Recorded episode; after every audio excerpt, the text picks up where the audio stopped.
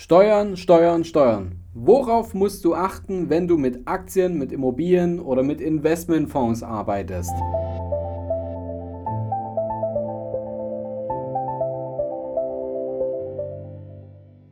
Vom Sparer zum Investor.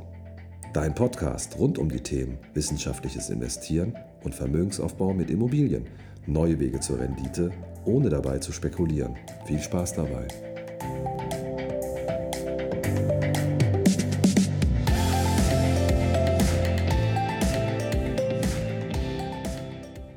Herzlich willkommen zum neuen Podcast vom Sparer zum Investor.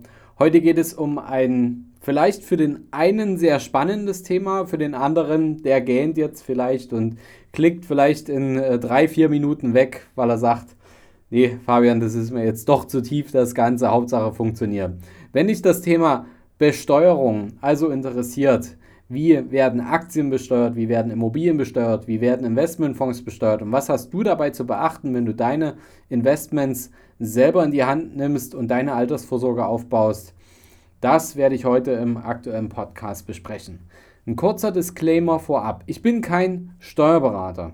Das heißt, das hier sind alles nur Themen, die wir zwar recherchiert haben, aber wenn du über das Thema Steuern sprichst, ist immer wichtig, da auch einen Steuerberater zu konsultieren. Das hier sind Denkanstöße, ähm, die du auch gerne mit deinem Steuerberater dann vertiefen kannst. Steigen wir doch direkt ein in das Thema Aktien. Kurzer Hinweis, wenn dich das Thema Aktien nicht interessiert, dann kannst du gerne einfach mal ein paar Minuten weiter vorscrollen. Da kommt dann auch das Thema Besteuerung von Immobilien oder auch das Thema Besteuerung von Investmentfonds. Steigen wir ein. Wenn du mit Aktien arbeitest, auf was musst du achten? Auf Gewinne aus dem Aktienhandel musst du in Deutschland Steuern zahlen. Gehen wir mal auf die drei Komponenten des Satzes näher ein. Gewinne aus dem Aktienhandel. Was bedeutet das? Wenn du Gewinne erzielst aus dem Verkauf von Aktien, wird die sogenannte Kapitalertragssteuer fällig.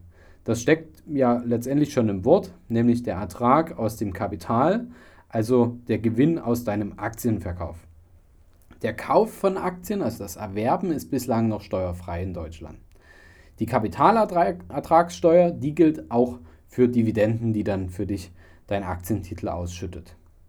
Wie sehen die Steuern dann aus?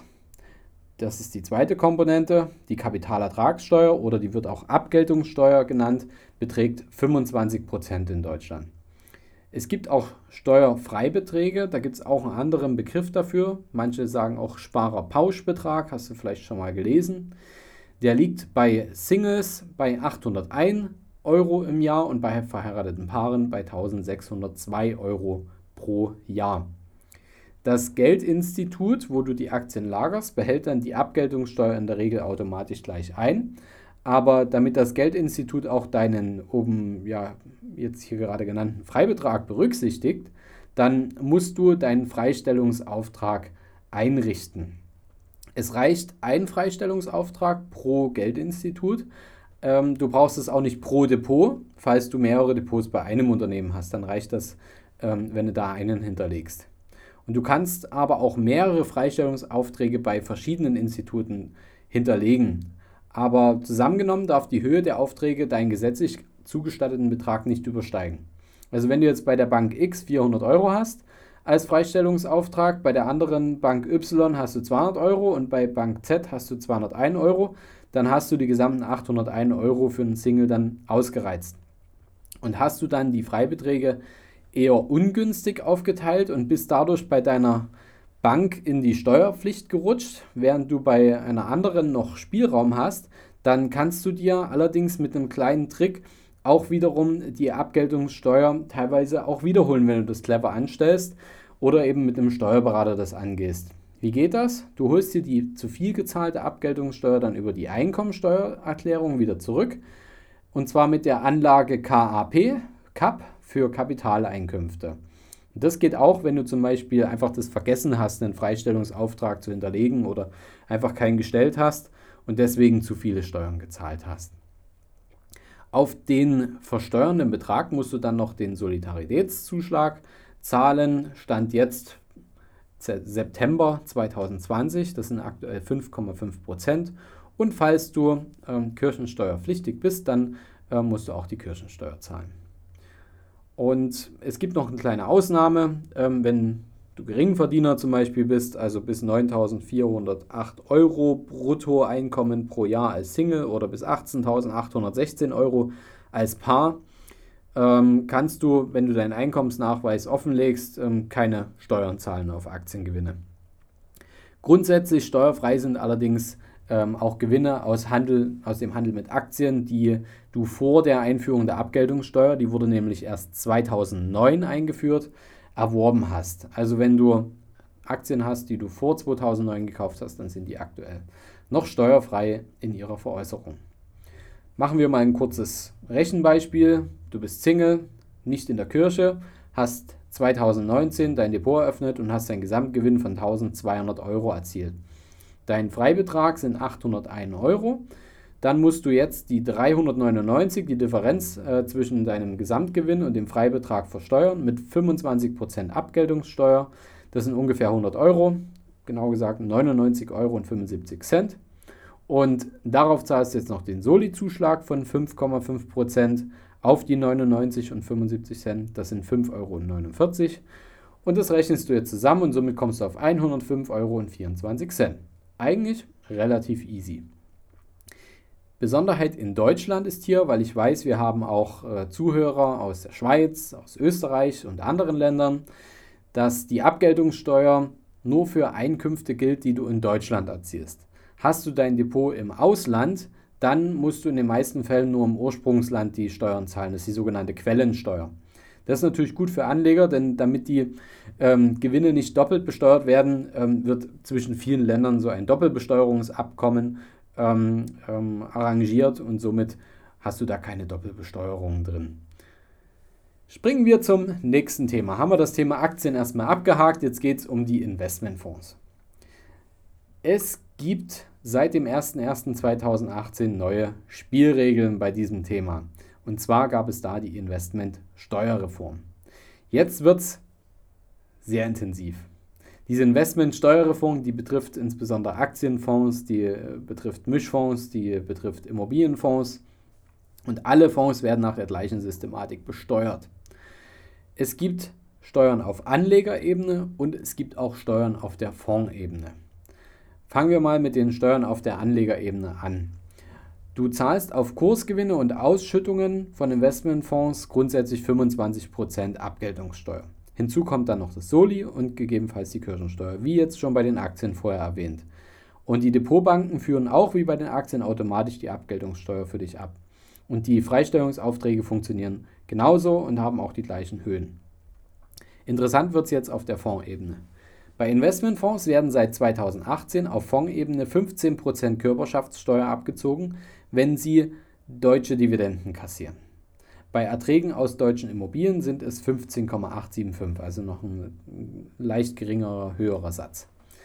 Und äh, da gibt es dann noch gewisse Teilfreistellungen, wenn du reine Aktienfonds hast. Ähm, da sind zum Beispiel 30 Prozent der Ausschüttungen steuerfrei. Ähm, dann gibt es noch andere für Mischfonds und Immobilienfonds. Das würde jetzt aber etwas zu tief gehen gibt es da noch gewisse Teilfreistellungen ähm, und äh, wie mit Verlusten umgegangen wird. Da ist es beispielsweise so, dass ähm, Miesen, die jetzt seit 2018 realisiert wurden, auch die steuerlich anrechenbaren Verlustbeträge für Anleger parallel um 30 Prozent reduziert werden. Ähm, wir gehen aber mal auf die Dinge ein, die du direkt jetzt gleich auch für dich umsetzen kannst. Du kannst nämlich auch eine günstiger Prüfung umsetzen.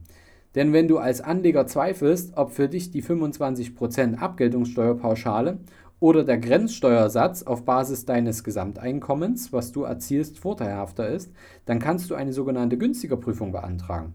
Das Finanzamt muss dann für dich die bessere Alternative berücksichtigen. Was bedeutet das? Wenn du jetzt im Spitzensteuersatz bist und du hast einen äh, Steuersatz von 30, 35, 40, 42 Prozent, dann ist natürlich für dich besser, wenn du die 25 Prozent Abgeltungssteuer ähm, nimmst. Wenn du allerdings mal vielleicht zwischendurch ein Jahr hast, wo du mal weniger verdienst, gezielt beispielsweise, oder du mal ein Jahr im Ausland verbringst und da weniger Einkommen in Deutschland hast, dann kannst du wiederum mit dieser günstiger Prüfung arbeiten. Wenn du sagst, dein Grenzsteuersatz ist dann bei, meinetwegen bei 19 Prozent, dann kannst du dir da diese Gewinne auf deine ähm, Investmentfonds auch mit anrechnen lassen. Das ist natürlich super praktisch und ähm, wirst dann mit weniger versteuert als die 25% plus Soli. Wie ist es bei Altfondsanteilen? Also wenn du vor 2009 gekauft hast, bei den Aktien ist es ja so, dass du da diesen Bestandsschutz hattest. Das ist bei Fonds nicht so. Ähm, seit 2018 muss das alles versteuert werden. Allerdings dabei steuerfrei bleiben Gewinne aus Altfonds, die du bis zum 31. Dezember 2017, also einen Tag vorher noch realisiert hast, oder als Buchgewinne zu dem Stichtag aufgelaufen sind in deinem Depot. Oder bis zu 100.000 ist auch steuerfrei ein Verkaufsgewinn, den du mit vor 2009 angeschafften Fondsanteilen erzielt hast, die seit Januar 2018 neu erzielt werden. Wie ist es bei Auslands Auslandsfonds? Da musst du die deutsche Abgeltungssteuer seit 2018 auch auf Erträge tesorierender Auslandsfonds abführen. Und es ist auch bei Fondssparplänen interessant, wie das gehandhabt wird. Ähm, jede investierte Sparrate, die du sozusagen monatlich oder quartalsweise einbringst, zählt steuerlich als einzelner Kauf. Und die laufenden Erträge eines Investmentfonds, wie jetzt Dividenden oder Zinsen, die du erzielt hast, müssen die Fondssparer jährlich versteuern. Wird ein Teil des Fondssparplans aufgelöst, dann gelten zunächst die zu Beginn des Sparplans gekauften Anteile als verkauft. Das wird aber automatisch über deine Depotbank geregelt, ähm, dass da keiner bevor oder benachteilt wird. Hier gibt es eine sogenannte Vorabpauschale. Zu Jahresbeginn werden die Anleger von Investmentfonds, die im Vorjahr keine oder kaum Erträge ausgeschüttet haben, besteuert. Und die sogenannte Vorabpauschale ist ein ähm, ja, fiktiver Mindestbetrag, der als Bemessungsgrundlage für die Kapitalertragssteuer von der Finanzverwaltung jährlich neu festgelegt wird. Die Höhe der Vorabpauschale errechnet sich aus dem Wert des Fondsanteils zu Jahresbeginn multipliziert mit 70% des Basiszinssatzes. Klingt jetzt super kompliziert, wird alles automatisch geregelt von deiner Depotbank. Ähm, diese Abgabe fällt aber am Ende sowieso nur an, wenn der Fonds eine positive Wertentwicklung hatte, wofür wir das Ganze natürlich auch machen. Bei einem späteren Verkauf verrechnet dann die Depotbank diese Vorabpauschalen nämlich automatisch mit dem echten Veräußerungsgewinn. Das heißt, du hast da keine Miesen gemacht mit der Versteuerung, sondern es wird alles fair geregelt. Kommen wir zum Thema Steuern beim Immobilienkauf und Verkauf. Es gibt ja die sogenannte Spekulationssteuer. Das hast du vielleicht schon mal gehört. Ähm, das ist die umgangssprachliche Bezeichnung für die Einkommenssteuer, die der Staat erhebt auf die Gewinne aus dem Verkauf einer vermieteten Immobilie innerhalb der zehnjährigen sogenannten Spekulationsfrist. Was ist denn eigentlich der Hintergrund dabei? Naja, der Staat will letztendlich verhindern, dass vermietete Immobilien zu Spekulationsobjekten werden. Daher der Spitzname dieser Steuer. Dadurch sollen unbezahlbare Mietsteigerungen verhindert werden. Wie funktioniert das Ganze? Du musst als Eigentümer ähm, bei der vermieteten Immobilie mindestens zehn Jahre warten, wenn du die Steuer umgehen willst, und zwar zehn Jahre ab Beurkundung des Kaufvertrages. Die Spekulationssteuer und diese 10-Jahresfrist gilt auch für Gewerbeimmobilien und für unbebaut, unbebaute Grundstücke. Bei, äh, wenn du zum Beispiel jetzt ein Objekt verschenkst oder ähm, vererbst, dann wird der Beginn der Spekulationsfrist quasi mitvererbt und mitverschenkt und übernommen. Es gilt dann genauso der Tag der Beurkundung des Kaufvertrages. Und ähm, allerdings, was man da noch dazu sagen muss, wieder Steuerberaterthema, für Erben können natürlich zusätzlich ähm, Erbschaftssteuern anfallen, wo du dann unbedingt mit dem Steuerberater sprechen solltest, wie du das am besten regelst. Wie hoch ist denn jetzt diese Spekulationssteuer? Ja, das kann ich dir nicht genau sagen. Warum? Die äh, Spekulationssteuer orientiert sich natürlich am Einkommensteuersatz. Du hast einen Freibetrag von 600 Euro pro Jahr und ähm, nehmen wir mal als Beispiel, du hast jetzt ein zu versteuerndes Einkommen von 50.000 Euro pro Jahr als Single und ähm, du hast jetzt eine Immobilie vermietet, gekauft, vermietet und hast diese nach drei Jahren wieder verkauft und hast auf diese Immobilie 15.000 Euro Gewinn erwirtschaftet. Und diese 15.000 Euro Gewinn werden quasi dann auf dein zu versteuerndes Einkommen mit angerechnet. Das heißt, die 50.000 Euro plus die 15.000 Euro Gewinn aus dem Immobilienverkauf Davon werden noch 600 Euro Freibetrag ähm, abgezogen und dann hast du quasi ein neues zu versteuerndes Einkommen und darauf wird dann dein Einkommensteuersatz angewendet.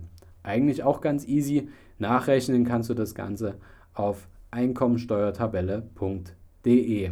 Da gibst du einfach dein Jahres äh, zu versteuerndes Einkommen ein und siehst dann auch die Grenzsteuersätze und was das für dich bedeuten würde, wenn du jetzt eine Immobilie vor Ablauf der Spekulationsfrist veräußerst. Denk aber auch immer dran, wenn du Zinsbindungen hast auf dein Darlehen, dass du da eventuell auch noch Vorfälligkeitsentschädigung zahlen müsstest, ähm, wenn da noch viel Zeit dazwischen ist. Ähm, und ähm, das musst du mit deinem Banker besprechen, respektive solltest du mit deinem Berater immer drüber sprechen, wenn ähm, du eine Immobilie vor Ablauf der 10-Jahresfrist verkaufen möchtest. Ähm, was da auf dich zukommt, das kann man ganz gut planen und äh, dann in der Preisfindung natürlich mit einfließen lassen. Wie ist es, wenn du eine Immobilie selbst nutzt? Da fällt keine Spekulationssteuer in der Regel an, ähm, aber auch nur unter bestimmten Spielregeln. Dazu musst du mindestens im Verkaufsjahr und an den vorangegangenen zwei Jahren die Immobilie zu eigenen Wohnzwecken genutzt haben. Dabei spielt es aber auch keine Rolle, ähm, ob das jetzt deine Hauptwohnung ist oder zum Beispiel eine Ferienwohnung. Und wenn du beispielsweise in Ferien äh, ein, ein Mehrfamilienhaus besitzt und hast da eine der Wohnungen selbst bewohnt, dann wird die Spekulationssteuer, wenn du das ganze Haus verkaufst, ähm, vor Ablauf der Frist anteilig berechnet. Du zahlst dann nur die Steuer für den Quadratmeteranteil, den du nicht selber genutzt hast. Und auf den Anteil, den du selbst genutzt hast, entfällt quasi die Spekulationssteuer. Achtung, auch bei unbebauten Grundstücken kann die Eigennutzer dich nicht schützen, weil die Eigennutzung auf Bewohnung bezogen ist und ein unbebautes Grundstück ist ja nicht bewohnbar, also zählt, zählt hier nicht, ja. Wenn du allerdings öfter mit Immobilien arbeitest und ähm, so gewerblich eingestuft wirst vom Finanzamt, dann äh, kann das natürlich sein, dass das für dich komplett entfällt. Wenn du also als gewerblicher Immobilienhändler eingestuft wirst, dann musst du zusätzlich sogar noch Gewerbesteuer bezahlen.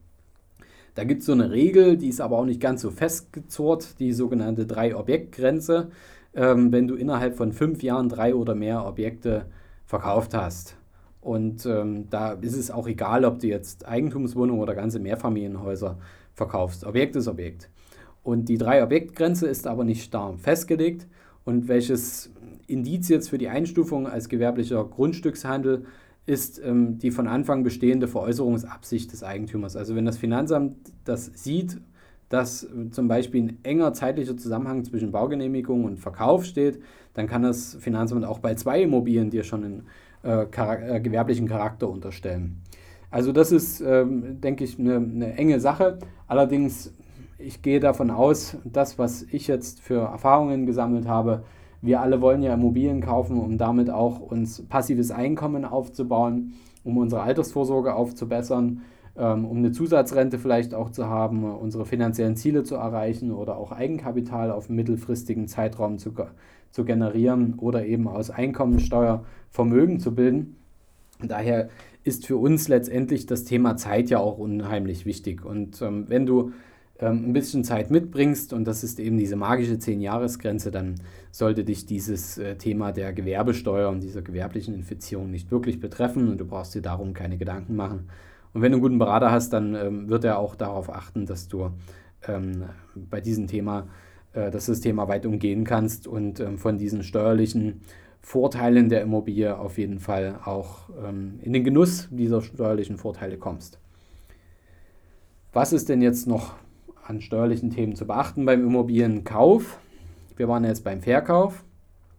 Und zwar beim Kauf fällt die sogenannte Grunderwerbssteuer an. Die fällt einmalig beim Kauf eines Grundstücks oder einer Wohnung oder eines Hauses an. Und die Höhe hängt dann von der Bemessungsgrundlage ab, also dem Kaufpreis des Grundstücks bzw. der Immobilie, der dann im Notarvertrag steht. Und die Grunderwerbsteuer ist in den einzelnen Bundesländern unterschiedlich. Ähm, am höchsten ist zum Beispiel jetzt Thüringen, Schleswig-Holstein, Saarland, äh, Brandenburg und Nordrhein-Westfalen mit 6,5 Prozent.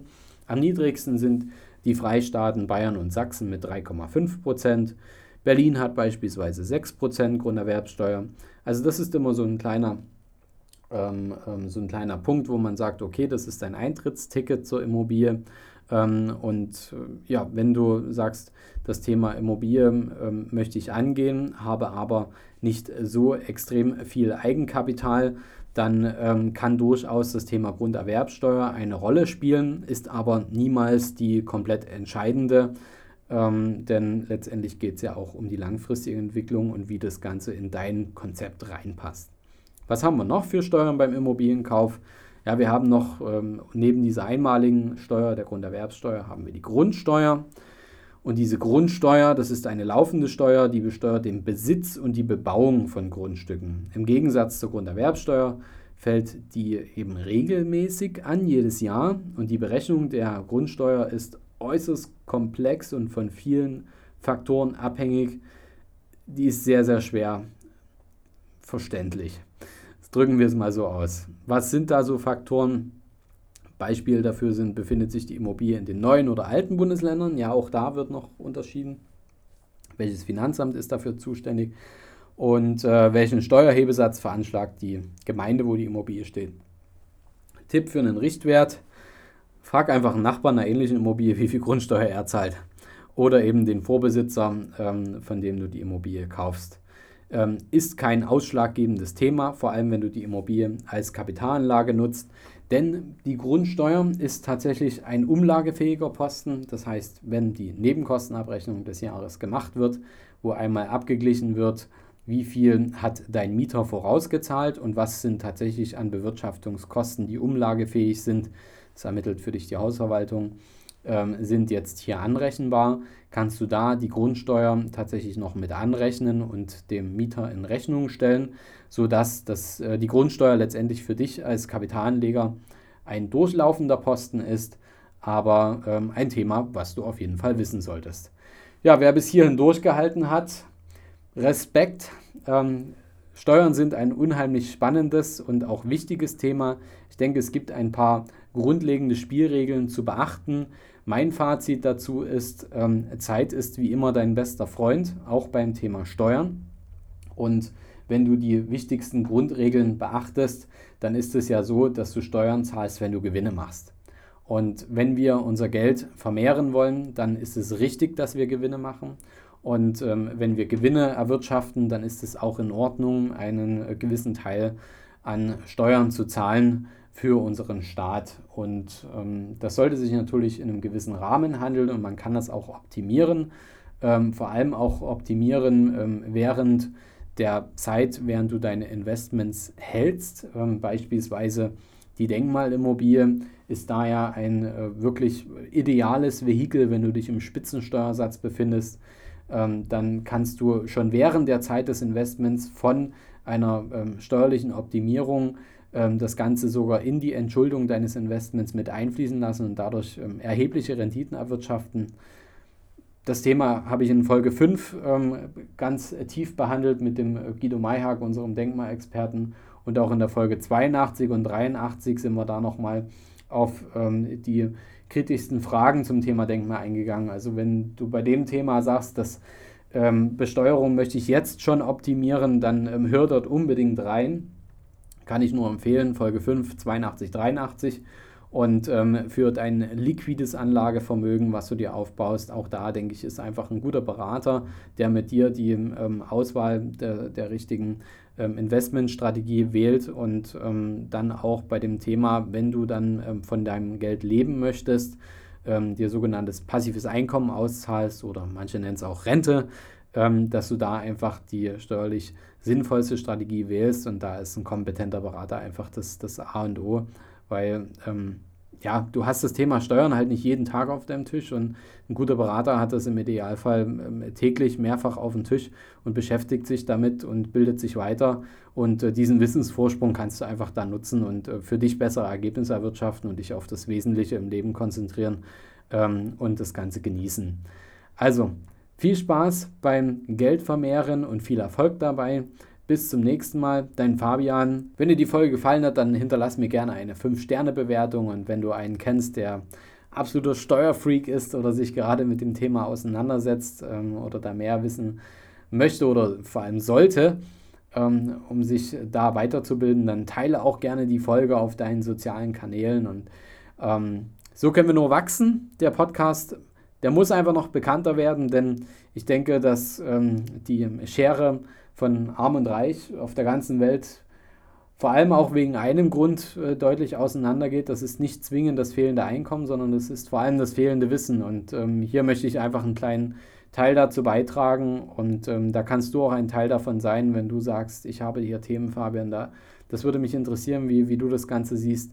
Ähm, schick mir dann gerne Mail. Ähm, die Mail ist auch in den Shownotes hier hinterlegt.